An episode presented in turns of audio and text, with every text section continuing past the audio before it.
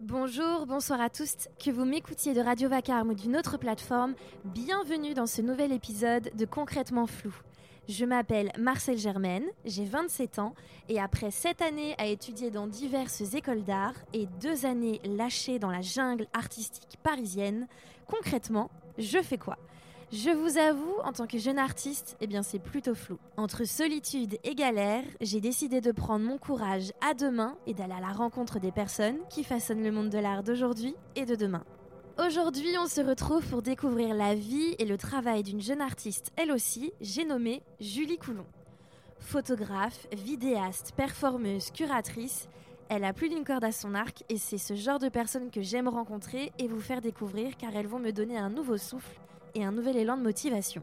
Ensemble, nous avons parlé de nos recherches artistiques, de ses projets, de regards féminins et masculins, mais surtout de la manière dont son échange étudiant à New York a complètement façonné son travail et sa façon d'interagir dans le monde de l'art. Nous avons aussi discuté de l'importance de connaître le milieu dans lequel on veut s'inscrire, de comment se créer un réseau, comment le développer, avoir la niaque de pousser les portes et de défoncer les murs si besoin. On a aussi partagé nos expériences de job alimentaire, comment est-ce qu'on peut survivre comme jeune artiste, ainsi que nos tips de jeunes diplômés. J'espère que cet épisode vous plaira. Il est cher à mon cœur car on y pointe des sujets qui m'ont beaucoup pris la tête ces deux dernières années, donc j'espère que ça en soulagera plus d'un, plus d'une. Je vous souhaite à tous une très bonne écoute.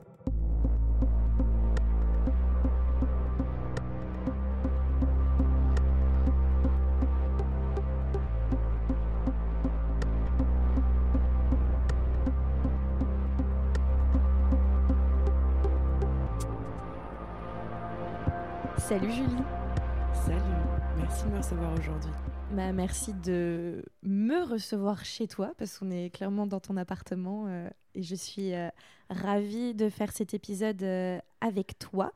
Je suis d'autant plus ravie parce que ça fait pas très longtemps que je connais ton travail. Je peux même dire que je ne le connais vraiment pas très bien. J'ai eu on va dire, la, possibilité de le découvrir sur Internet grâce à ton site, grâce à Instagram, mais je n'ai jamais eu l'occasion de le voir en vrai, ce qui est fort dommage parce que ce que j'ai lu sur ton travail et ce que j'ai vu, j'ai beaucoup aimé et je me suis beaucoup, beaucoup identifiée à ton, à ton travail, mais surtout à ce que tu en dis, plutôt euh, au niveau de la recherche. Je trouve que nos, nos deux pratiques, on va dire, se rejoignent énormément, euh, notamment euh, dans dans le cinéma. Et, et, du coup, je suis un peu méga surexcitée d'avoir cette conversation avec toi parce que c'est hyper rare, je trouve, de rencontrer quelqu'un, une autre artiste qui a les mêmes thématiques de recherche, mais qui a un résultat complètement différent euh, du sien. Donc, je, je, pense que cette conversation va être euh, hyper intéressante et bénéfique pour moi. Est-ce que pour les autres, ça va l'être? Je ne sais pas, mais j'en suis sûre. Ben, je pense qu'on est, on est assez nombreux finalement, discrètement, à travailler sur les images de cinéma aujourd'hui en tant que jeune artiste. Euh, il y a quelques mois, j'avais monté l'exposition Gasoline Pictures quand on se connaissait très peu, mhm. qui réunissait 17 artistes qui travaillent sur les images de cinéma sans faire de film. Donc il y avait des sculpteurs, des performeurs, des photographes. Oh, c'est con qu'on se connaissait pas parce que j'aurais été parfaite pour cette expo. J'adore bah. me je me je me fous dans le truc genre on fera une édition 2. Merci beaucoup de penser à moi. que pas du tout. Euh, petit background sur euh, notre histoire euh, à nous deux. ça fait vraiment que quelques mois qu'on se connaît. On s'est rencontrés lors d'un événement, un festival de cinéma donné par Premier Film. C'était à Pantin, à Artagon. Et c'est Florian, c'est Florian euh, Martin Wester. Martin Wester, oui. C'est ça, c'est comme ça qu'on dit. Désolé Flo, je t'ai mal prononcé ton nom de famille, mais euh, qui nous a euh, légèrement rapprochés. Moi, je me souviens qu'il ait dit Vous, vous avez des choses à vous dire, papotez. Et il avait fort raison, parce que parce qu'on se retrouve maintenant ici à, discuter ensemble. Et. Hum, et donc c'est pour ça que je ne connais pas voilà très bien ton travail parce qu'on vient vraiment de se rencontrer euh, et, du coup, pour tout, tout, tout, bah, tout le monde, euh, tous euh, mes, mes, chers auditoristes qui nous écoutent et qui ne connaissent pas non plus ton travail, est-ce que tu peux un peu nous expliquer ce que tu fais? Cool. Tout simplement mon travail, c'est de travailler sur la porosité entre la vraie vie et les images de films. Donc à chaque fois, je cherche cette tension entre réalité et fiction. Dit comme ça, c'est le côté très recherche, mais dans la mise en forme, je filme des vrais couples qui s'embrassent dans des voitures de sport. Je construis des drive-in de cinéma avec des cabriolets et des amoureux dedans. Je fais de la performance avec des cow-boys qui lisent des textes de Johan Didion. Et hum, je fais des images où on pense que c'est des images d'archives de films. Oui, c'est euh, plutôt bien euh, plutôt bien résumé. J'ai beaucoup aimé euh, en fait découvrir ton, ton travail sur sur les internets parce que j'avais vraiment l'impression de, de, pouvoir m'identifier dans ce côté la vie est un film. Souvent, moi, j'y pense, je me dis, il n'y a pas un moment de colère qu'on ressent qui ne ressemble pas à un film de Scorsese, il n'y a pas un moment d'amour qui ne ressemble pas à un film de Cassavetes, et je ne dirais pas Godard, parce que je ne suis pas d'accord avec l'amour de la nouvelle vague. Euh, et il n'y a pas un moment de rage qui ressemble pas à un film de Pasolini. En fait, finalement, toutes les émotions qu'on ressent, le cinéma, on l'aime tendrement parce qu'on y retourne et les personnages nous refont vivre des choses qu'on mm. a déjà vécues. Et puis j'aime ce côté où on peut se dire, tu vois, euh, à un moment donné dans ta vie, tu peux euh, essayer de la romantiser d'une certaine manière pour qu'elle ressemble à un film. Enfin, à un moment donné, la, hum, en fait, la, ligne entre euh, le, le, la fiction et le, et le réel, on va dire le documentaire, est, est vraiment très très fine. Et c'est ça, moi, qui m'intéresse dans mon travail et qui, je trouve, est hyper intéressante dans ton travail aussi. Donc euh, c'est vraiment euh, très chouette. Moi, c'est assez marrant depuis, le, depuis que je suis gamine. Enfin, si mes copines du lycée euh, étaient avec nous, elles diraient tout le temps que ma vie à moi est un film et que je fais toujours en sorte qu'elle ressemble à un film, mais pas. parfois j'en fais exprès, mais parfois pas du tout. Et, j'y suis très attachée à, à rendre ma vie tel un film. Je sais pas si c'est un bon film, mais. Ça, je pense que c'est plutôt tes talents d'oratrice. C'est la façon dont tu vas raconter les choses. Euh, mon cher ami Jules Talbot, que tu viens de croiser, qui vient de partir, c'est un cinéaste. Et lui, tout ce qu'il vit, il le raconte extrêmement bien. Et en fait, je pense que la porosité entre sa propre vie et le cinéma, c'est pas tant comment on va la vivre, mais comment est-ce qu'on va la transmettre et la raconter qui va mmh. créer ça. Ah, j'avais pas vu ça comme ça. Ok, c'est très sexy dit comme ça. Euh, je mais est-ce que je raconte bien ma vie? Il y a beaucoup de personnes qui diraient non. je pense juste que parfois il arrive des événements un peu chelous à des gens et qu'ils le vivent d'une certaine manière et qui sont là en train de regarder la fenêtre en disant hum, j'ai l'impression d'être dans un film. voilà, ça c'est moi. de manière un peu gênante, tu vois. J'ai très envie euh, de, avant de, continuer euh, toute notre conversation, de savoir en fait euh, d'où tu viens, qu'est-ce que tu as fait comme étude, en fait quel est un petit peu tout ton parcours pour que on comprenne un peu mieux comment tu en es arrivé là où tu es aujourd'hui à faire ce travail entre autres. Ouais, bien sûr. J'ai fait un lycée dans le 92 qui s'appelle le lycée Léonard de Vinci. J'étais en section S, sciences de l'ingénieur européen, art plastique. Euh, sur le papier, ça roulait très bien. J'avais pas des très bonnes notes, mais je m'en sortais toujours très bien. Et j'ai assez vite compris que je voulais devenir artiste. C'est parti d'une idée assez simple où moi, mon rêve dans la vie, c'était de pouvoir plier bagages de n'importe où et déménager ailleurs en moins d'une demi-journée. Et être artiste, en fait, c'est être très libre. C'est un peu la première approche que j'en avais. Et je prenais des cours de dessin quand j'étais au lycée et d'histoire de l'art. Donc je suis rentrée en post-bac aux Beaux-Arts de Paris et aux Arts Déco de Paris. Mmh. Euh, ce qui a été trop génial. Donc j'ai commencé les deux écoles, je me suis fait plein de super copains. Et j'ai très vite compris que je ne pouvais pas faire les Beaux-Arts de Paris à fond, les Arts Déco et un job à côté. Donc euh, j'ai arrêté les Arts Déco, je suis restée aux Beaux-Arts, j'ai commencé à travailler euh, dans la restauration comme beaucoup de gens. Donc j'ai commencé au McDo, ce dont je suis très fière aujourd'hui. Et maintenant je travaille dans des restos gastro, voire étoilés. Donc ça reste quand même assez ambivalent. Et aux Beaux-Arts, je me suis tournée vers la photo parce que j'adore le rythme de travail. Surtout en faisant du portrait, on est avec une équipe ou avec quelqu'un. Et puis d'un coup, on est au laboratoire, parce que je travaille beaucoup en argentique, et on est vraiment seul face à l'image. Et cette espèce de double temporalité euh, dans le travail, j'ai beaucoup aimé. Et c'est vraiment à ce moment-là que tu as commencé la photo Tu n'avais pas du tout commencé avant de rentrer aux Beaux-Arts? J'avais pas du tout commencé. J'ai eu mon premier appareil photo, je pense, quand j'étais en troisième année. Et là, j'ai mon premier appareil photo numérique depuis trois jours. C'est un truc de ouf. Waouh c'est fou parce que moi, j'ai vraiment commencé l'art par la photo. Ça a été vraiment mon entrée euh, dans, dans ce milieu. Et du coup, je trouve ça toujours euh, fou quand les gens me, me racontent qu'ils ont commencé genre, de manière aussi tard euh, ce, ce support. Quoi. Genre, c'est. Enfin, ça me fascine. Moi, je me dis, genre, je suis vraiment rentrée par là. si je n'avais pas commencé la photo, je ne. Je pense que je ne serais même pas là aujourd'hui. Donc, c'est assez, euh, assez fou. Et comment ton travail, du coup, il s'est, hum, développé euh, avec les années? Euh, ouais, il s'est développé. Donc, je faisais surtout des portraits. J'apprenais vachement de techniques au labo. Je faisais pas mal de sérigraphie. J'étais, je pense, assez scolaire finalement au début aux Beaux-Arts. Et puis, j'ai eu beaucoup de chance. C'est que je suis partie en échange en quatrième année à New York City, à la School of Visual Arts. J'y suis allée comme une bonne élève en me disant bah, j'aime bien la photo, j'ai envie d'être meilleure techniquement. Donc, allons voir cette école qui m'apportera des clés et un bagage que je n'ai pas du tout euh, en France. Et là, euh, truc de fou, je vais à New York un peu comme tout le monde en ayant vu des films, en ayant écouté des musiques, avec une idée quand même assez préconçue de la ville. Et j'arrive et tout est exactement euh, comme, ce, ce- comme ce à quoi je Comme m'attendais. dans un film. C'est, fou. Tout est comme dans un film. Et c'est assez dingue parce que depuis, j'ai beaucoup travaillé dessus. En fait, New York, les gens qui habitent à New York, ils sont vraiment comme des protagonistes de films. C'est-à-dire que chacun court après son idée, son destin avec une intensité complètement dingue. Il y a différentes chutes. Il y a des gens qui réussissent très bien, voire vraiment très très bien. Et des fois, euh, ils tombent de très haut aussi. Parce que New York, c'est un pari qui coûte quand même sacrément cher et qui bouleverse des vies dans le bon sens et dans le mauvais sens. Donc c'est vraiment du grand cinéma à vivre. Et c'est là où ça, toi, ça t'a inspiré dans ton travail de, de développer ça un peu plus? Ouais, le rapport à la réalité et à la fiction a complètement switché pour moi dans mon approche de la ville. New York, ça a été toute une épopée, c'est-à-dire qu'au niveau de l'école, ça a été un peu chaotique, hein, le premier voyage, parce que j'arrive là-bas, j'ai une bourse des beaux-arts, et puis en fait, euh, l'école me fait payer des droits d'entrée, donc en fait, j'arrive, j'ai plus de thunes, j'ai pas de visa de travail, euh, il fait moins 15 degrés, je dors dans une sous-loc trouvée d'un pote, d'un pote, dans la chambre d'une nana qui est décédée six mois auparavant. Bref, ça va pas du tout.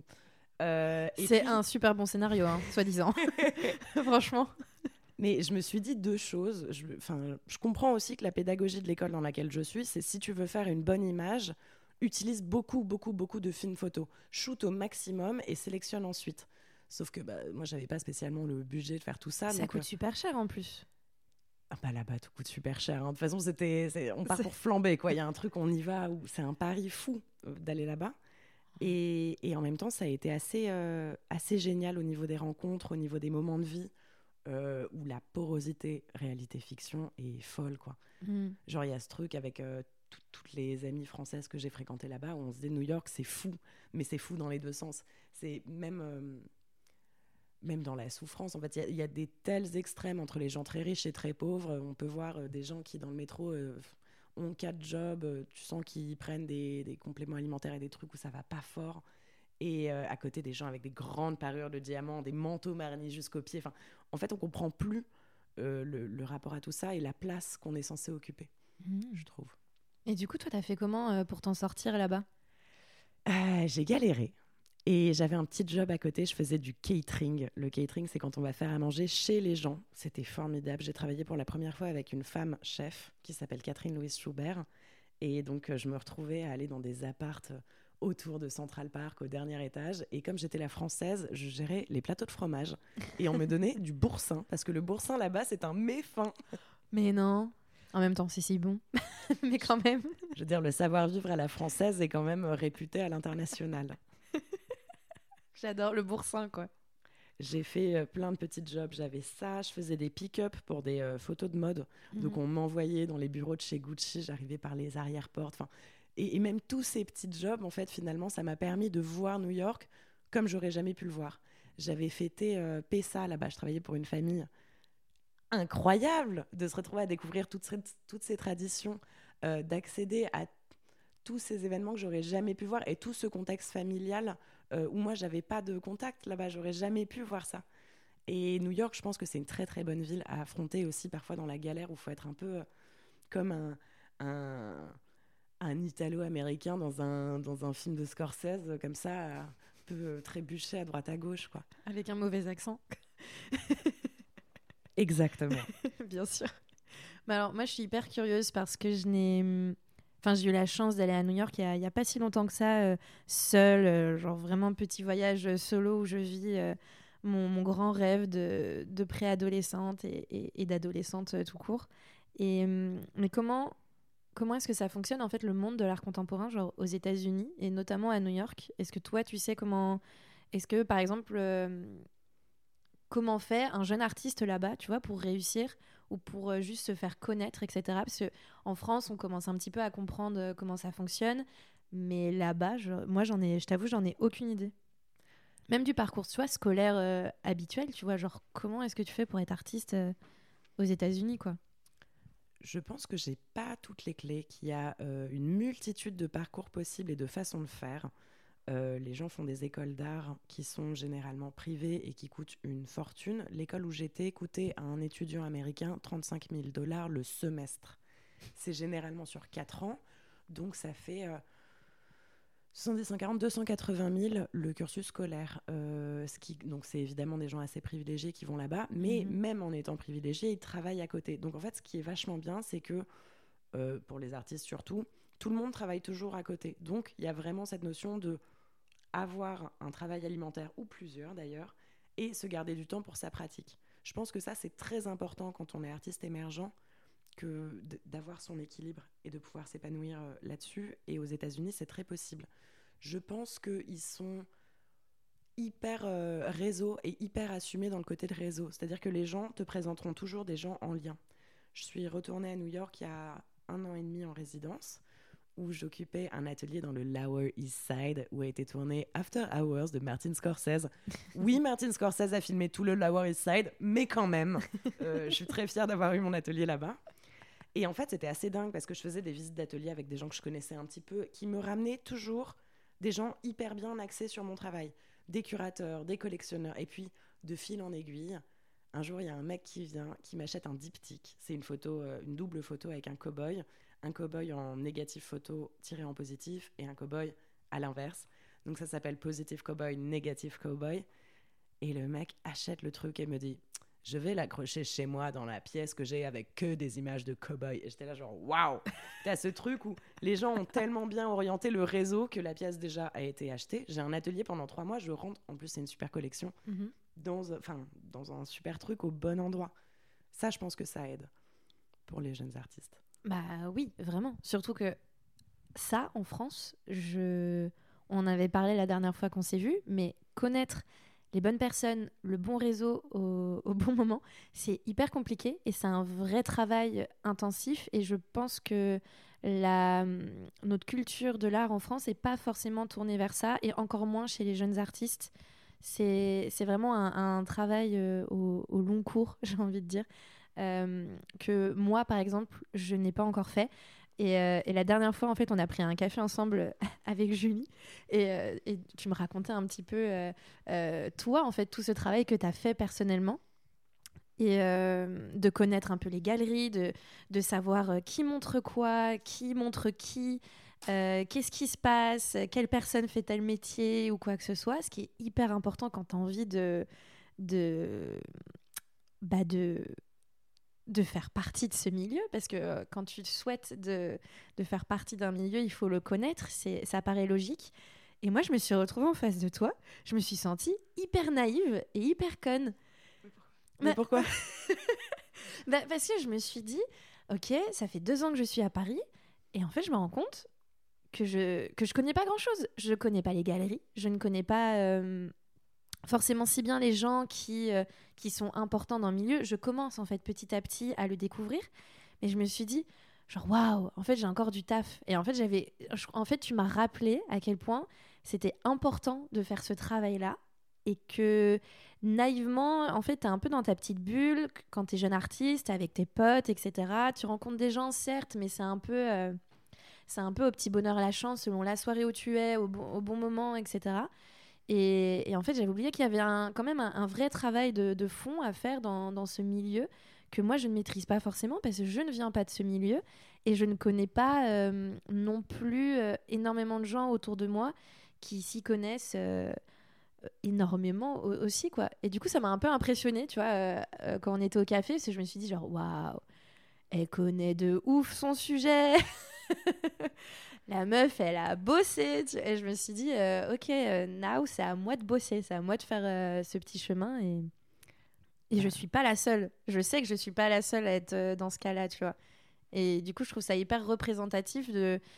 Que, que tu vois, je pense que toi, tu as été baigné dans un milieu aux, États-Unis qui t'a donné, on avait dit ce mot-là, mais la niaque, pour être à fond dans, dans, tes projets, etc. Et, et je pense que c'est un, que c'est un, petit travail qu'on doit faire en France, euh, notamment chez les jeunes. Bah, il y a ça parce que, en tout cas pour ce qui est des beaux-arts de Paris, euh, c'est un peu bizarre quand on y est parce que on se côtoie, on n'a pas vraiment d'esprit de promo, ça marche par groupe, donc on, s'associe avec des gens dont on aime le travail ou avec qui on a des affinités. Mais moi, je me rendais compte en diplômant, je ne savais pas pourquoi qui autour de moi allait avoir telle exposition ou tel prix. Et Bon, après, moi, j'adore me poser la question de pourquoi. Moi, je fais partie des gens où je vais me dire pourquoi ça c'est comme ça?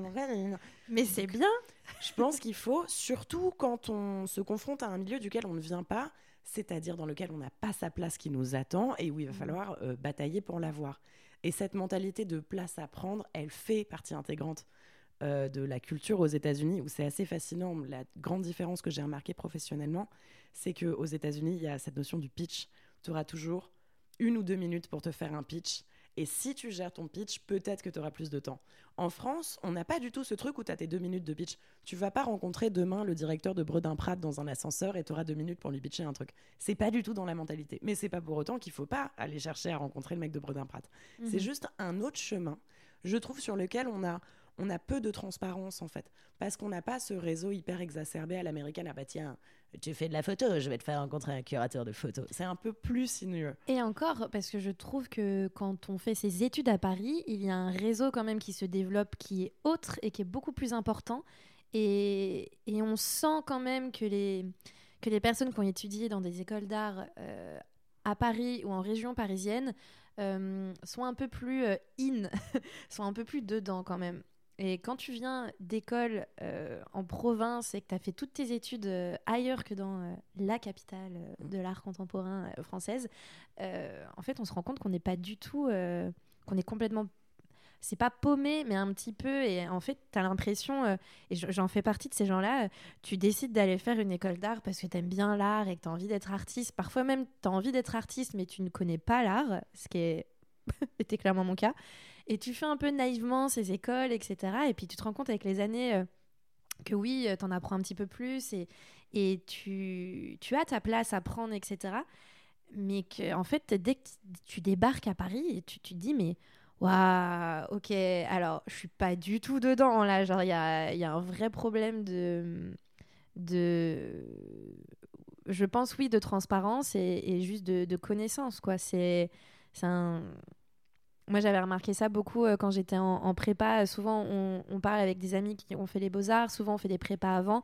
Et j'avais des amis qui avaient fait de, des prépas qui sont assez connus et qui leur disaient Ok, il faut que tu ailles dans telle, telle école parce que ce sont les meilleurs. C'est ça le classement des meilleures écoles. Il faut aller là, là, là, là, là, pas ailleurs. Sinon, ça ne sert à rien.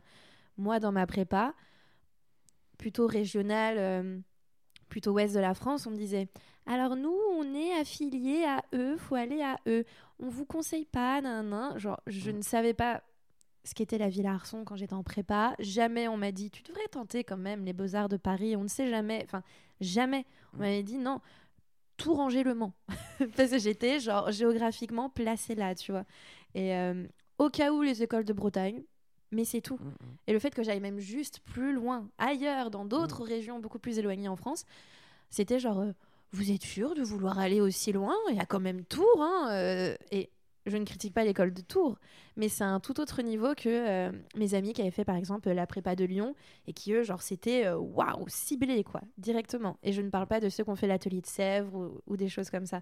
Donc c'est assez marrant, je trouve, la, différence déjà de niveau qu'il y a entre les jeunes diplômés d'école en province, les jeunes diplômés qui sont vraiment en région parisienne, et puis et puis bah, à l'étranger, où je ne sais pas trop comment ça se passe, mais qui euh, du coup euh, ont une toute autre manière de fonctionner. quoi. C'est vrai que c'est multiple. Je pense que, en fait, quand on est artiste, il y a le, travail qu'on développe. Euh, moi, j'ai une pratique qui est pas que à l'atelier. J'ai pas une pratique contemplative, méditative, juste de, par exemple, moi face à un tableau. moi, mon travail, c'est les gens. Donc forcément, c'est toujours de chercher des lieux de tournage, des acteurs, des performeurs, euh, des gens qui vont me dépanner des costumes, quel truc va m'apporter. Donc forcément, ça fait partie intégrante de mon travail. Et je pense que quand on en arrive à la question de bon, bah maintenant que j'ai fait ça, euh, euh, j'aimerais bien le montrer à des gens, bah à qui est-ce qu'on a envie de le montrer? Et c'est un peu répondre à ces questions-là qui vont nous orienter vers est-ce que je travaille avec une galerie? Est-ce que je voudrais travailler avec un centre d'art? Est-ce que j'ai envie d'être dans un musée Est-ce que j'ai envie de faire une résidence? Enfin, et en fait, c'est toutes ces questions qui vont un peu définir genre là où va aller notre carrière. On peut aussi décider, il y, a plein d'artistes, en particulier des peintres, qui vont juste se dire, bah moi, mon travail, c'est la peinture et basta. Mais malheureusement, on peut plus se permettre ça parce que moi, je pense que euh, la déprime baudelairienne, c'est fini. C'est-à-dire qu'aujourd'hui, on est euh, beaucoup, beaucoup à être artiste et les gens ne vont pas venir nous chercher chez nous en disant toc toc toc, c'est super ce que tu fais. Voici un solo show sur Madison Avenue. Non, tu veux ton solo show à Madison Avenue, tu y vas et tu vas leur montrer ce que tu vaux.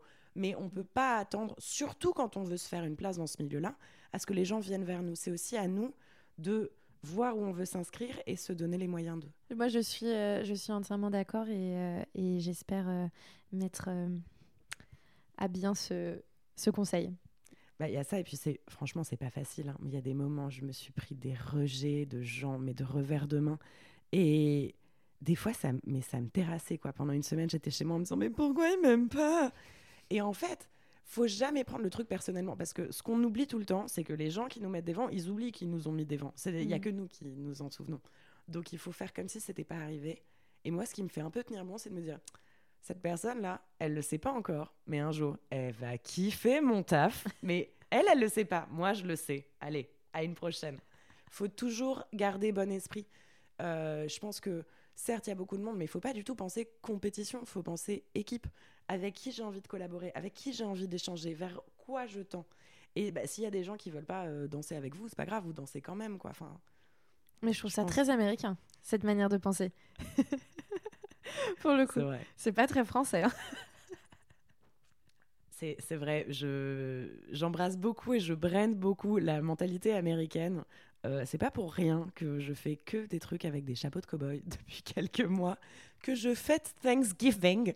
je sais que l'Amérique a beaucoup de défauts, mais je pense que ça m'aide beaucoup en France d'appliquer cette mentalité-là où en fait, quand je me retrouve là-bas, je suis pas du tout américaine, je suis au contraire mm. hyper française. Je crie parce qu'il n'y a pas de beurre de micelle. Euh, j'ai du mal à faire du réseau et à pitcher mon travail parce que j'ai pas reçu cette éducation-là. Mais par contre, j'apprends beaucoup. Et quand je l'applique en France, bah, ça m'aide énormément. Mm. Et ton but, ça serait de, de retourner aux États-Unis ou pas? Parce que du coup, Évidemment, je rêve d'un dialogue permanent entre la France et les États-Unis. Euh, donc là, je suis hyper contente. Je pars en résidence en 2024. Euh, pour réaliser mon projet 15 Minutes of Fame. Oui. Seulement 15. Euh, hein. voilà, c'est une phrase de Andy Warhol où il disait Everybody deserves 15 minutes of fame. C'est cette idée un peu utopique que tout le monde devrait être très très connu pendant un quart d'heure et avoir un moment de gloire.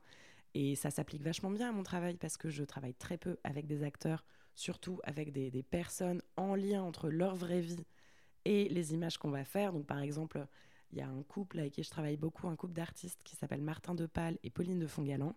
Et par exemple, ils s'embrassent dans la vidéo Kissing in le cabriolet. Est-ce que c'est un vrai baiser? Est-ce que c'est un faux baiser? Est-ce que c'est un baiser de cinéma? Tout se mêle. Et donc, du coup, 15 Minutes of Fame, ça va être de travailler que avec des gens qui ne sont pas des acteurs autour de cinq films iconiques du cinéma new-yorkais. C'est un projet de recherche autour de la notion de anti-héros masculin dans le cinéma américain au travers du regard féminin.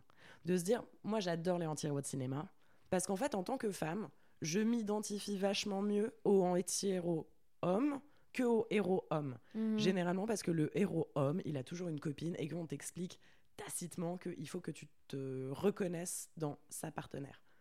Le contre-exemple, c'est un peu James Bond, parce que je ne sais pas ce qu'il en est pour toi. Moi, j'adore cet exemple. Mhm. Quand je regarde un James Bond, j'ai pas l'impression d'être une femme avec qui il va coucher dans le film, j'ai l'impression d'être lui. Je veux boire des martinis sur un comptoir boisé, avoir deux pistolets dans mes poches et courir hyper vite. Mais bien sûr.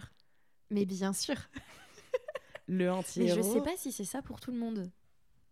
Toutes les femmes à qui j'ai demandé, on est toutes d'accord euh, pour l'instant. Ah ouais oh, J'adore. Oui, j'ai pas du tout envie d'être la James Bond girl. Enfin, moi, j'ai. Oui, oui.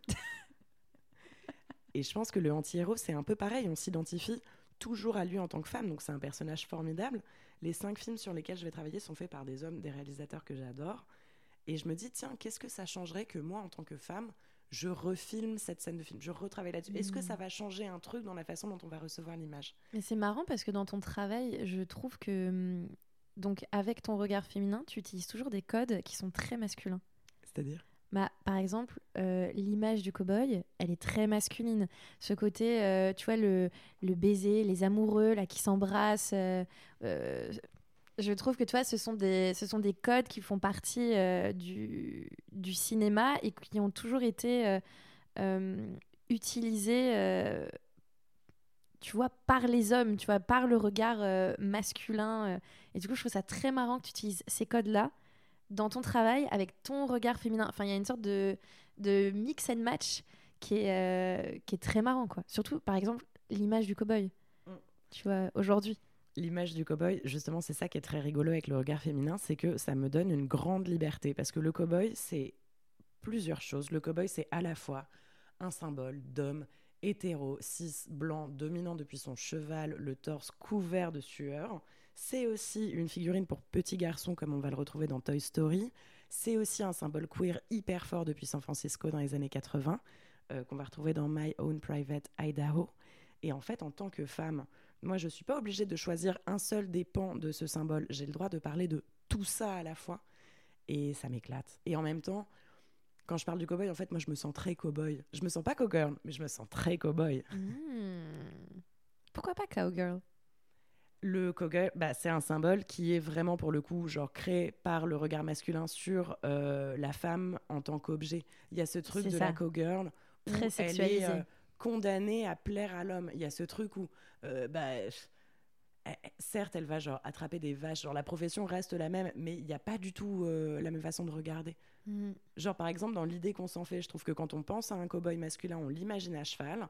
Quand on pense à une cowgirl, on l'imagine au sol avec une petite jupe et un lasso. Déjà, il y a un truc où l'homme est au-dessus et la femme est à regard d'œil. Mhm. Le symbole est pas du tout le même. Et encore, c'est terrible parce que moi, j'avais vraiment l'image de la cowgirl en train de servir plutôt des bières aux cowboys. Tu vois, genre. Mais ça, c'est le couple Texas. J'en sais rien. Pardon à tous les Texans. non, j'ai vraiment cette image des années, euh, des années 2000 euh, avec, euh, tu sais, ce film Coyote Girls. Je l'ai pas vu. Ah, dommage. Ah, j'ai pas envie de te dire que c'est un, un, film majeur du cinéma américain, mais franchement, il y a quelques scènes un peu iconiques. Si tu aimes ce genre de un peu teen movies des années 2000, moi c'est ma passion. Voilà, j'ai été élevée à. c'est dans mes veines. oui, moi aussi, le teen movie, c'est vachement important, je pense. Hein. Mmh, mmh, Et dans mmh, les très mauvais films comme American Pie, et dans les très bons films teen movies comme Sofia Coppola quand même. Oui. oui. Je pense que ça, ça crée aussi le fait qu'on soit plusieurs à travailler sur les images de cinéma parce que ça nous a vachement euh, formés en fait. Mhm. notre rapport aux images, à la beauté, au désir est très condensé par tous ces films qu'on a regardés en masse pendant notre adolescence euh, dans les années 2000-2010. Euh, J'adore.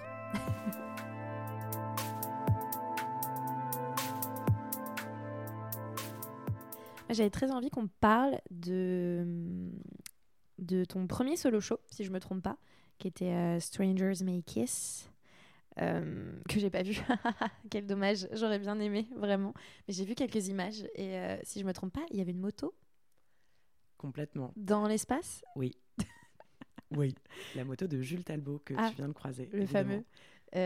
Et bah, tu sais quoi, je m'en suis doutée quand tu as parlé de moto. J'ai pas osé demander. je me suis dit, hmm, elle a un ami avec trois motos. je pense qu'il y en avait une qui faisait partie de l'exposition. Mais du coup, est-ce que tu peux nous parler de, bah, de cette fameuse exposition qui a eu lieu euh, eh bien, euh, à la Galerie du Crous? Ouais, pour, pour exposer à la Galerie du Crous, il faut envoyer un dossier avec son projet d'exposition en détaillant euh, voilà, qu'est-ce qu'on veut montrer, de quoi ça parle, qu'est-ce qu'on a envie de faire, est-ce qu'on a envie de le faire tout seul, à deux, en collectif.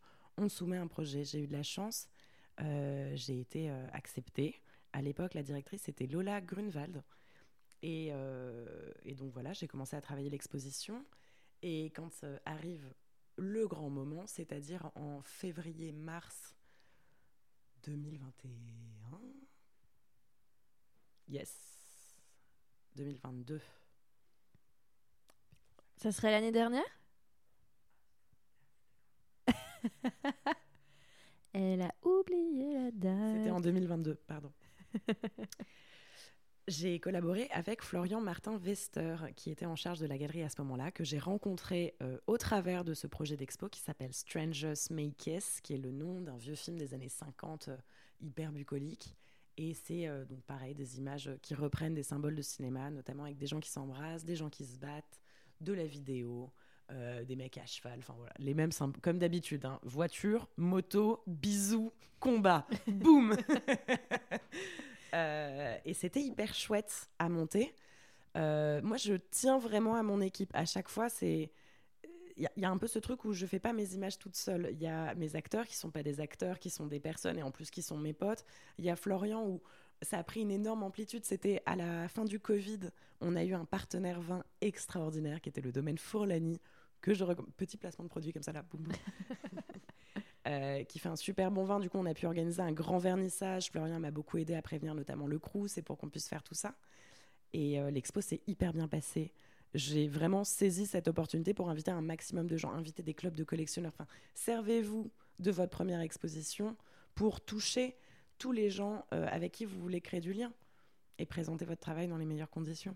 Mm, mm, mm. Non, c'est un très bon conseil que j'ai appris, que j'ai appris un peu sur le tard, justement où je me suis rendu compte que, en effet, mes, mes quelques amis artistes qui commençaient à voir pareil leur premier solo show, ou juste des, petites expositions euh, entre potes, etc., euh, me disaient bah tiens, j'ai invité telle personne, etc. Euh, j'avais jamais discuté avec eux, mais bon, allez, let's go. Et, je me suis dit ah ouais, faut faire ça. Et j'étais hyper surprise d'apprendre que c'était très commun, par exemple aux Beaux-Arts de Paris ou même aux Arts Déco, d'inviter des personnes des galeries, etc., à son diplôme on peut le faire. C'est pas pour autant qu'ils viennent, hein, parce que mhm. bon, quand on envoie euh, sur la boîte mail euh, info galerie truc, euh, bonjour, je fais mon diplôme, venez bisous avec un flyers, généralement ils ne viennent pas. Hein. Bien sûr que non, mais ça, tu peux inviter les curatrices, des, des, personnes comme ça qui font partie du milieu de l'art et qui sont déjà professionnelles en fait dans ce milieu. Et je ne savais pas du tout que c'était un truc qui se faisait. Et sur le coup, quand on m'avait dit ça, je me suis dit, le toupet. Et après, j'ai fait, hmm, le toupet. Genre, ok, ok, je comprends le game. Je comprends le game. Parce que j'aurais aimé faire ça. J'aurais aimé mm. avoir l'idée, moi, quand j'ai passé mon diplôme, de faire ça. Mais c'était pas du tout quelque chose que j'aurais pu imaginer. Et en plus, j'étais à Nice. Enfin, c'est encore euh, une ville que je ne connaissais euh, vraiment, enfin, que je connaissais très mal. J'y ai vécu très peu de temps. Enfin, bref, c'est pas ça de quoi on parle. Mais, euh, mais oui, inviter les gens inviter les gens à, nos projets. En fait, faut oser. Faut oser et surtout faut les inviter en tant que, personne. C'est-à-dire que finalement, demain, les curateurs, les critiques, les galeristes, les gens avec qui vous allez travailler, euh, je pense que ça sert à rien de faire des courbettes. Faut surtout tisser une relation euh, à votre image. Faut inviter quelqu'un avec qui on a envie de créer du lien. Donc il faut aussi aller à leur rencontre, aller à leur vernissage, voir comment est, est l'ambiance, qu'est-ce qu'ils présentent, c'est quoi leur ligne. Parce qu'un galeriste, il vend des tableaux, mais il choisit, il choisit des artistes souvent qu'il apprécie. Donc c'est de se dire, tiens, parfois ça se ressemble un peu. Est-ce que potentiellement mon travail peut l'intéresser? Est-ce que avec les autres artistes, il y a une bonne entente? Parfois, dans certaines galeries, tous les artistes sont assez copains. C'est de se dire, bah tiens, c'est qui, c'est qui ces gens? Euh, C'est qui ce qu'ils font? Euh, Comment ils vivent? Enfin, Il y a ce truc où même, je pense surtout quand on parle avec des collectionneurs, faut pas se dire oh c'est un collectionneur, je vais le vous voyez et puis euh, je vais lui faire un grand message détaillé en lui parlant comme au XVIIe siècle. Non, mm. c'est des gens avec qui vous tissez une relation, tissez-la à votre image aussi. Mm, mm, et moi j'aurais bien aimé savoir comment du coup, euh, c'est quoi ton processus de création? Toi, là, par exemple, tu avais cet espace qu'on te donnait donc à la Galerie du Crous, qui est quand même un assez grand espace. Euh, je ne peux pas vous dire de, mémoire combien c'est de mètres carrés. 130. 130 mètres carrés. Merci, Julie. j'ai pas l'année, mais j'ai la taille. Et c'est quand même sur deux étages, donc c'est un, un, vrai espace. L'espace au, on va dire au premier étage, il est, il est blanc au second étage, c'est plutôt euh, boisé. Donc, comment, euh, comment on investit en fait un espace aussi grand? Ouais, moi j'avais les images qui étaient assez prêtes parce que j'avais passé mon diplôme aux Beaux-Arts de Paris en période Covid, donc très peu de gens étaient venus, donc j'en ai profité pour remontrer des choses que j'avais faites. Et depuis les Beaux-Arts, j'ai fait beaucoup de vidéos, chose que je ne faisais pas aux Beaux-Arts parce que je ne me sentais pas euh, à ma place en atelier vidéo et je ne me sentais pas légitime d'en faire, ce qui est quand même un peu dommage quand on est étudiant. Mhm. Et j'avais fait donc beaucoup de vidéos depuis le diplôme. Et j'ai mis tous les tirages photos en bas, accrochés un peu en quinconce, un peu de travers, avec des grands formats, des petits formats, des trucs qui faisaient 1m50 par 2 m, des trucs qui faisaient 30 cm par 20 cm, enfin différentes tailles. Et tout l'étage, je l'ai mis dans le noir et j'ai mis des vidéos partout. Ça fait un peu comme une première grande pièce assez vaste avec l'escalier qui monte et une deuxième petite pièce, un peu comme une chambre dans un Haussmannien un petit peu sympathique, euh, où je mettais la vidéo du, du, baiser et tout autour, il y avait euh, le diptyque que j'ai fait où il y a un homme à cheval et une femme avec une Kalachnikov. Évidemment, toujours ma figure de couple, Martin de Pal et Pauline de Fongalan. Euh, il y avait une vidéo que j'ai tournée à Naples autour de Pierre Paolo Pasolini avec un acteur qui s'appelle Marc Place, qui a un visage extrêmement similaire au sien. Et euh, il y avait une toute petite vidéo juste de la Kalachnikov tenue par Pauline de Fongalan dans une robe satinée toute rose. Très sexy. Je suis euh, un peu déçue du coup de ne pas avoir euh, découvert ça. Et où est la place de la moto dans cette, euh, dans cette exposition? Parce qu'on a parlé moto. La moto, elle était là parce que c'est un symbole de cinéma. Comme les images que je fais, en fait, il y a toujours ce lien avec le cinéma. La moto, c'est celle donc de Jules Talbot, qui est un jeune cinéaste qui vit un petit peu comme dans les films. Et sa moto, sa première moto, c'est une Ducati Monster 900S.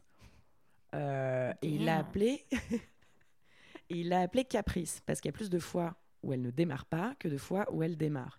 Et je lui ai dit, mais ta moto, c'est tellement un objet de cinéma, viens, euh, on la met dans mon expo. Et était là, genre, bah écoute, je m'en sers pas trop, euh, pas de problème. Donc on a garé la moto dans l'espace d'expo, on a mis quelques traces de faux sang dessus, parce qu'il y a ce rapport à la violence dans mes images euh, à l'époque, où je mettais du sang un petit peu partout, parce que pour moi, c'était le moyen de montrer parfois les situations qui peuvent être difficiles. J'avais fait une photo d'un baiser de deux personnes recouvertes de taches de sang. Euh, qui est une image narrative hyper forte où les gens se la racontent un peu comme ils veulent. Moi, j'aime bien quand l'image raconte pas le moment qu'on est censé regarder. Genre, cette image, c'est comme un après quelque chose, puisqu'ils ont le visage couvert de sang. Mais qu'est-ce qui s'est passé? Moi, j'aime bien me dire c'est peut-être comme une espèce d'accident de voiture qui s'est bien passé. Mmh. Et en même temps, pour moi, c'est un peu ma vision de l'amour et du couple et de l'équité dans le couple. C'est-à-dire que on ne peut pas rêver d'une relation où tout va bien et, tout se passe bien et ils sont heureux jusqu'au dernier jour. On a grandi avec cette image et des fois, quand on la vit, on se rend compte qu'on se fait super chier et mhm. du coup, on arrête de la vivre. Mais c'est euh. ça qui est intéressant, c'est de aussi laisser la liberté au public de pouvoir se créer son propre scénario par rapport à, leurs souvenirs, à leurs histoires personnelles. Et c'est ça que je trouve euh, euh, assez fort dans ton travail parce que c'est ce qu'on, bah, c'est ce que j'ai l'impression que ça donne aux, aux gens, quoi. C'est vrai. On entend le sol craquer sous mes fesses.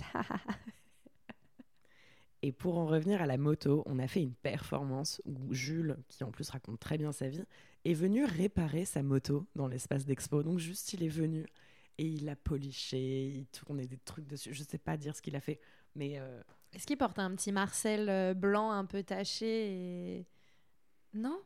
Non, il n'a pas porté de Marcel, mais il a eu un franc succès. Hein. Je vous avoue, avec sa moto à l'expo, tout le monde me parlait de l'homme à la moto pendant trois jours. Moi, je fais des photos, tout le monde s'en fout, mais par contre, l'homme à la moto, euh, grand succès. Bah voilà, tu sais quoi faire d'autre pour la prochaine expo? L'homme à la voiture L'homme à la trottinette Un peu plus technique. un peu plus technique, celle-là. Quoique trottinette, je ne sais pas. C'est une possibilité. On te laisse.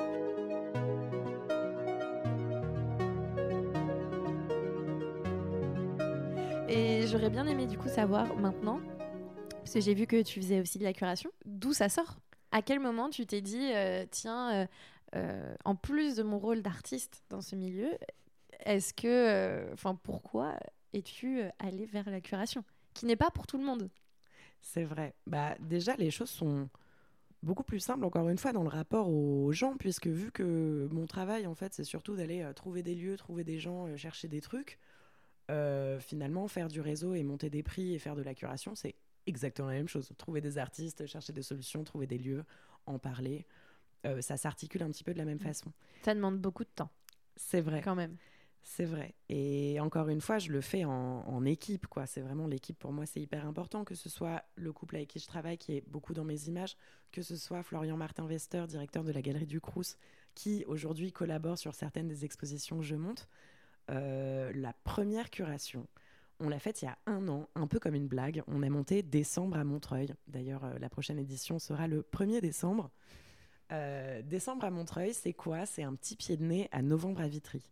Novembre à Vitry, c'est un prix de peinture qui est remis chaque mois de novembre dans la ville de Vitry avec un jury composé d'artistes. Et l'année dernière, j'ai plein de copains qui l'ont pas eu. Et du coup, ils m'ont tous dit On n'est pas content, on n'a pas novembre à Vitry. Et un peu sur le ton de la blague, je leur ai dit bah, Venez, euh, on fait décembre à Montreuil. Pourquoi? Parce que j'ai mon atelier à Montreuil, à la Tour Orion. Et la Tour Orion, on a un plateau d'exposition de plus de 1000 mètres carrés. C'est quand même assez grand, où on peut euh, monter des expos. Et puis, un peu comme ça, le truc se monte. Je dis bah, Tous ceux qui veulent mettre un tableau peuvent le faire. Euh, vous, vous venez le déposer, on organise un jury, on remet des prix, vous repartez avec vos toiles. Le concept est hyper simple. Est-ce qu'il y a un cartel qui va avec le tableau? Pas du tout. Ah c'est punk. C'est Ah ouais, donc c'est vraiment genre on pose son tableau. Ouais. Bam. On pose son tableau. Moi, je prends les infos derrière, le prix de l'œuvre, qui l'a fait, le numéro de téléphone, etc. Mhm. Euh, Mais rien, pas d'explication sur, le... sur la peinture. Non, non, on a monté ça en une semaine l'année dernière. On a eu 130 artistes qui sont venus déposer leur tableau. Ce qui est beaucoup. Ce qui est beaucoup. Je me suis fait complètement déborder. Mais c'est un peu le jeu de ce truc. L'idée, c'est que ce soit assez iconoclaste, un peu punk, à l'image des artistes, à l'image de la Tour Orion, qui est quand même un bâtiment à nu, euh, un peu euh, crade, parfois au sixième étage, avec euh, les néons qui tombent, etc. mais qui est un lieu formidable.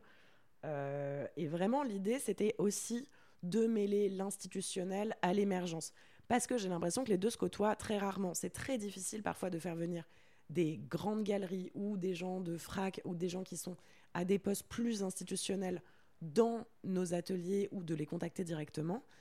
Et le but de ce prix, c'était ça. Donc, qu'est-ce que j'ai fait? J'ai contacté Philippe Marin.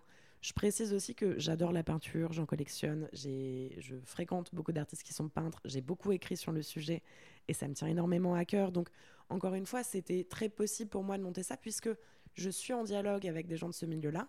En même temps, j'y appartiens pas. Donc, en montant ce truc-là, il y a ce truc très généreux de dire, bah, elle fait pas ça pour elle, puisqu'elle va pas mettre un tableau. Donc, euh, allez, on y va, on va, on, entre dans la danse. Et Philippe Marin, c'est euh, un mec qui est à Arcueil et qui vend des châssis, des toiles, des pinceaux, qui adore les peintres et qui avait le prix Marin, qui s'est arrêté. Donc lui, il nous fait des, des bourses. Et je l'avais fait remettre par Nathalie Obadia, qui est une femme galeriste d'exception euh, que j'admire. Et l'idée, c'était voilà, de ramener ces gens-là aussi à la Tour Orion, à l'initiative des artistes et de créer ce pont, je trouve, qui manque profondément en France. Mm. Donc on le refait cette année. Venez déposer vos tableaux, 28-29 novembre. Je vais faire en sorte que, ça, que l'épisode sorte avant. Ou l'année suivante. Ailleurs. Allez, c'est parti. Non, mais en plus, là, euh, moi, j'ai déjà vu, euh, vous avez déjà passé, donc, bah, sorti la communication là-dessus une première, euh, une première image sur Instagram. Euh, mais vous allez avoir une tonne de tableaux. c'est le but. L'idée, c'est aussi de, présenter qu'est-ce que c'est que la création en peinture en ce moment. Donc moi, je rappelle aussi des artistes qui sont déjà euh, institutionnalisés, qui fonctionnent déjà bien, qui ont déjà des stades de carrière assez avancés, parce qu'on n'est pas que là pour remettre des prix, on est là aussi pour faire corps, dire regardez, si aujourd'hui il y a autant de gens qui peignent, et s'il y a ce panel-là, et ben c'est maintenant à la Tour Orion dans l'émergence qu'il faut aller voir ça. C'est génial. Franchement, comme euh, c'est génial de, de, créer un projet comme ça et, et, et oui, parce que c'est, enfin, tu l'as déjà dit, mais tu, toi, tu ne fais pas de la peinture. Je pense que c'est un truc en fait qui tient beaucoup sur l'entraide, parce que certes, c'est surtout moi qui lead le truc, mais je pourrais pas le faire sans mon équipe. Hmm. Déjà tous ceux qui remettent les prix, évidemment Florian Martin Vester avec la galerie du Crous qui s'allie. Je ne vais pas dévoiler euh, le reste des prix cette année, mais on a des collectionneurs qui font des entrées en collection et, plein d'autres choses. Euh, j'ai des artistes de l'année dernière qui viennent m'aider sur ce projet-là. Et en fait, c'est trop beau comment le réseau se fait. Parce que par exemple, ça devient un peu la, course au Pokémon. Tiens, à qui on va proposer tel truc? Attends, t'aurais pas le contact de machin. Et tout le monde met la main à la pâte parce que on casse les codes aussi du côté très carriériste de l'artiste pour soi, chacun pour soi. Là, c'est de se dire, en fait, on est un peu ensemble on fait un truc un peu marrant. Tiens, de toute façon, ça va vite, c'est instantané. Il n'y a rien à perdre. Partagez son réseau. Il n'y a rien à perdre à faire ça. Donc mhm. allez-y, les gars, échangez-vous les trucs, faites les cartes Pokémon. Enfin, et ça crée ce truc, en fait, au sein de l'équipe du projet qui est hyper galvanisante et hyper agréable. Bah, ça, ça, donne très envie et je vous invite tous à, à participer à ce projet, vraiment. Et, moi, ça me donne envie de te poser comme question, est-ce que la curation, euh, d'une manière euh, plus classique, te plairait?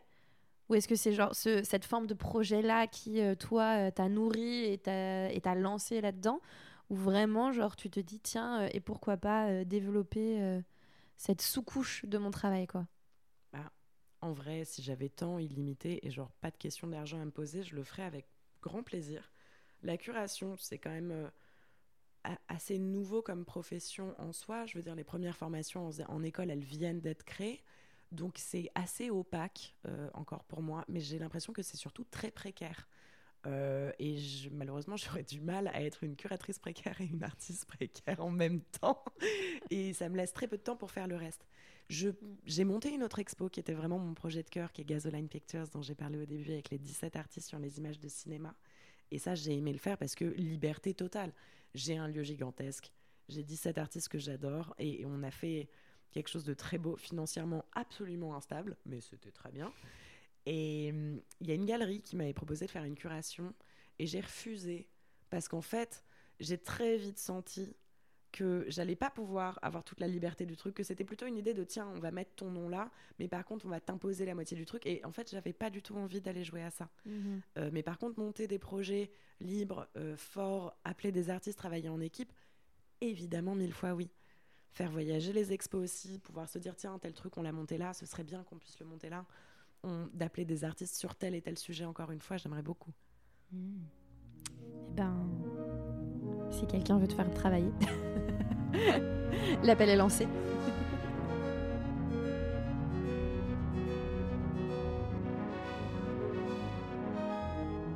Pour terminer euh, ce petit échange, euh, quels sont tes conseils? Que tu donnerais à des jeunes artistes Franchement, déjà, il y a deux méthodes. Il va falloir choisir assez vite. Vous pouvez faire les deux, mais soit vous voyez ça comme un tournoi de poker et vous dites, OK, j'ai envie que ça marche. Je vais y aller à donf et vraiment, genre, mettre tout ce que j'ai pour que ça marche. Mais ça, c'est à double tranchant. C'est comme au poker. Soit vous repartez vainqueur, soit vous perdez tout. Et là, faut être prêt à remonter la pente. Euh, ça, c'est la méthode partez en échange à New York.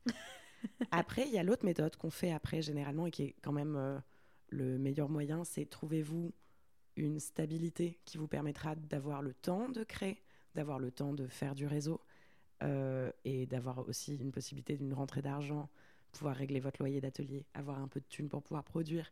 Essayez d'avoir une bonne balance, un peu saine, parce qu'encore une fois, l'artiste torturé, c'est terminé. Aujourd'hui, il faut que vous soyez bien, vous ayez le temps de créer, vous ayez le temps d'en parler.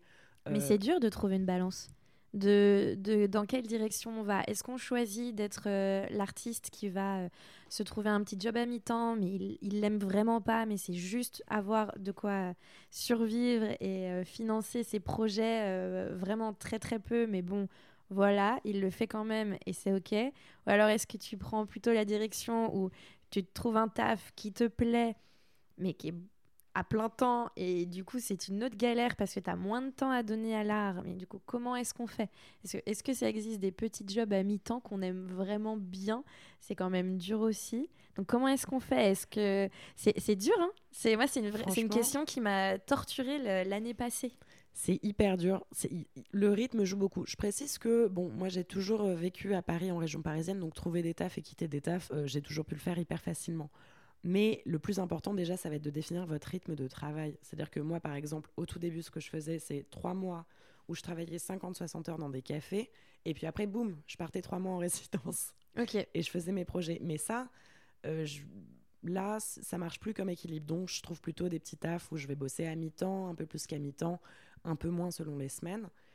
Euh, pour, être, pour être plus stable sur l'année. Il faut voir aussi comment vous travaillez. Il y a des gens qui ont besoin de travailler deux mois à fond, puis après de plus produire de tableaux ou de pièces. Il y a des gens qui ont besoin d'une régularité à l'atelier. Donc voyez, vous, ce qui vous convient le mieux. Je pense que quand on est obligé de travailler à côté, on sait que c'est pas cool. Je veux dire, on sait que c'est pas cool. En plus, c'est toujours un peu marginal quand on est émergent. Après, quand les artistes sont plus installés, par exemple dans mon atelier, il y a beaucoup d'artistes qui ont diplômé depuis peut-être plus de 5 ans, voire 10 ans ils ont leur stabilité, leur équilibre et ils ont généralement des jobs vachement cool à mhm. côté.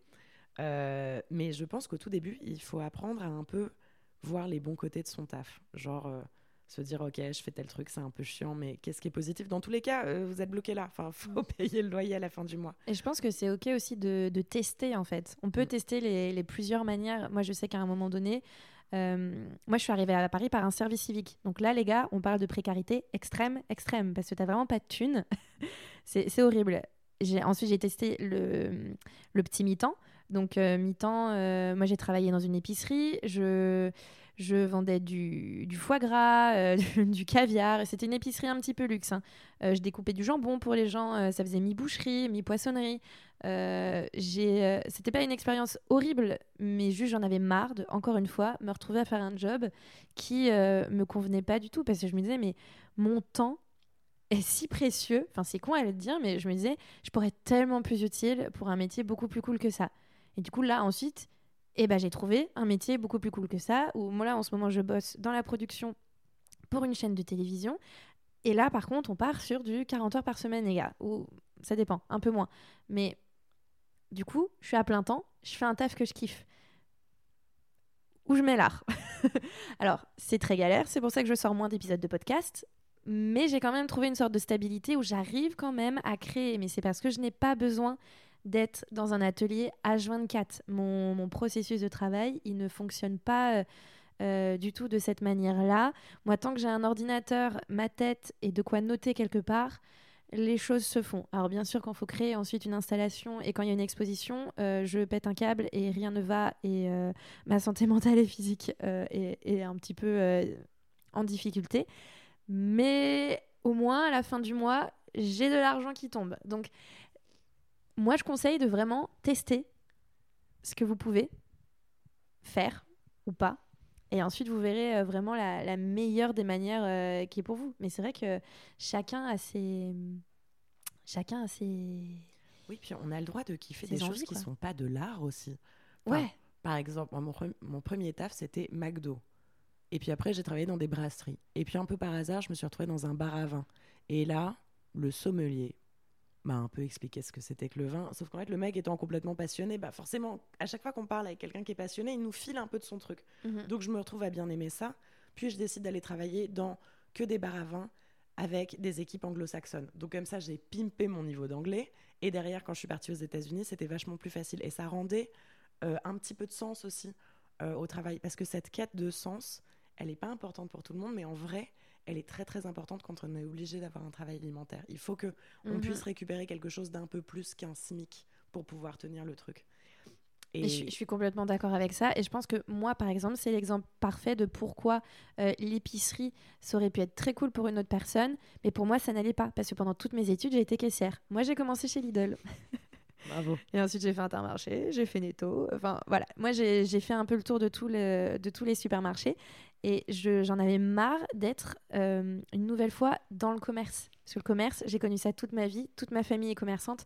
Je n'en pouvais plus. C'est inné chez moi. Je suis très commerçante. Euh, moi, je sais parler aux clients. Je sais faire acheter des choses aux gens. Mais juste, euh, j'en peux plus. Je, et je n'en pouvais plus. Et donc, il fallait que j'utilise mon temps et que je trouve du sens dans mon job alimentaire.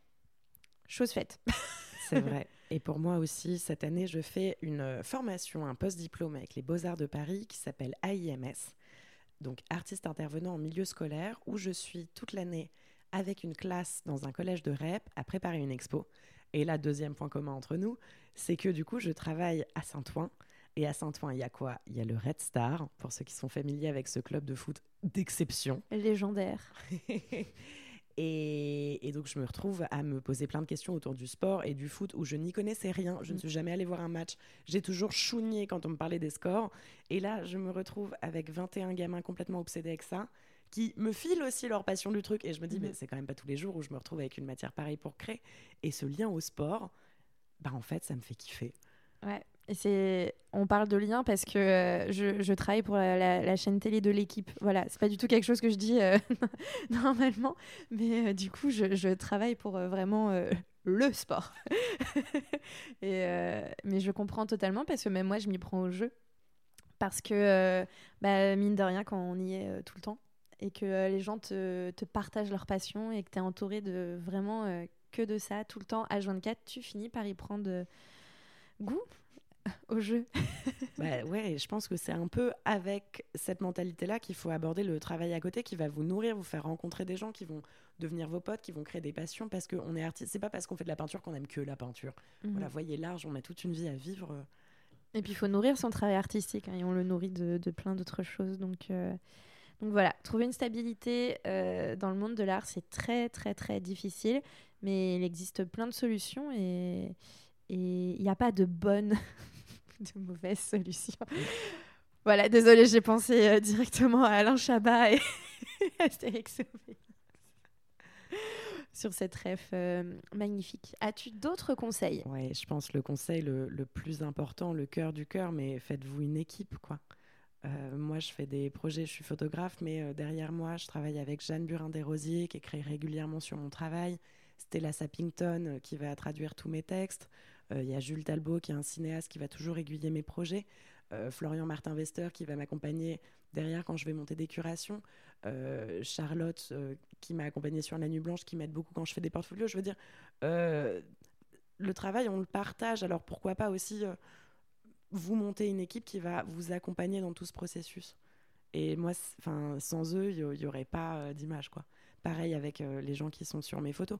Mais je crois que c'est ça qui m'a fait prendre conscience du truc. C'est que en fait, si je suis pas sympa avec mes acteurs, ils vont pas revenir. Donc c'est hyper important de se dire tiens, qu'est-ce qu'on construit? En plus, comme euh, pour l'instant, j'ai pas vraiment de prod quand je monte des projets, les gens ne sont pas payés quand on tourne. Donc comment est-ce qu'on crée un truc qui les nourrisse aussi, où on va avancer, où ils vont revenir? Bah, montez-vous une équipe stable, soyez généreux avec eux, euh, et c'est ça qui va vous tirer vers le haut. C'est un très très bon conseil. Franchement, euh, oui. je ne sais pas. Euh, moi, je ne, peux pas dire que j'ai une, équipe euh, vraiment, mais je sais que j'ai un, noyau d'amis artistes avec enfin lequel on, se porte en fait tous ensemble. Et c'est très et en effet c'est très très important pour rien qu'une stabilité mentale dans ce milieu qui est fort fort fort compliqué où il faut être complètement taré pour vouloir en faire partie. Voilà. As-tu d'autres choses à nous dire Je crois que c'est bon. Hein. Oh my god. Lancez-vous, soyez audacieux, soyez généreux. Et, euh, et, voyez aussi le bon côté des choses parce que être artiste, c'est quand même un, un, luxe énorme. Certes, c'est précaire, certes, on galère, mais l'idée, c'est quand même de créer des choses, de les partager, de les transmettre et d'avoir une grande liberté là-dedans. Euh, c'est ça comme l'opportunité que c'est, quoi. Mm. Bah, c'est un monde de fou, mais on, l'aime ce monde de fou. Sinon, on n'aimerait pas en faire partie. Et bah, merci beaucoup, Julie. Bah, merci à toi. Merci Marcel Germaine de m'avoir reçu. merci à toi. Bye.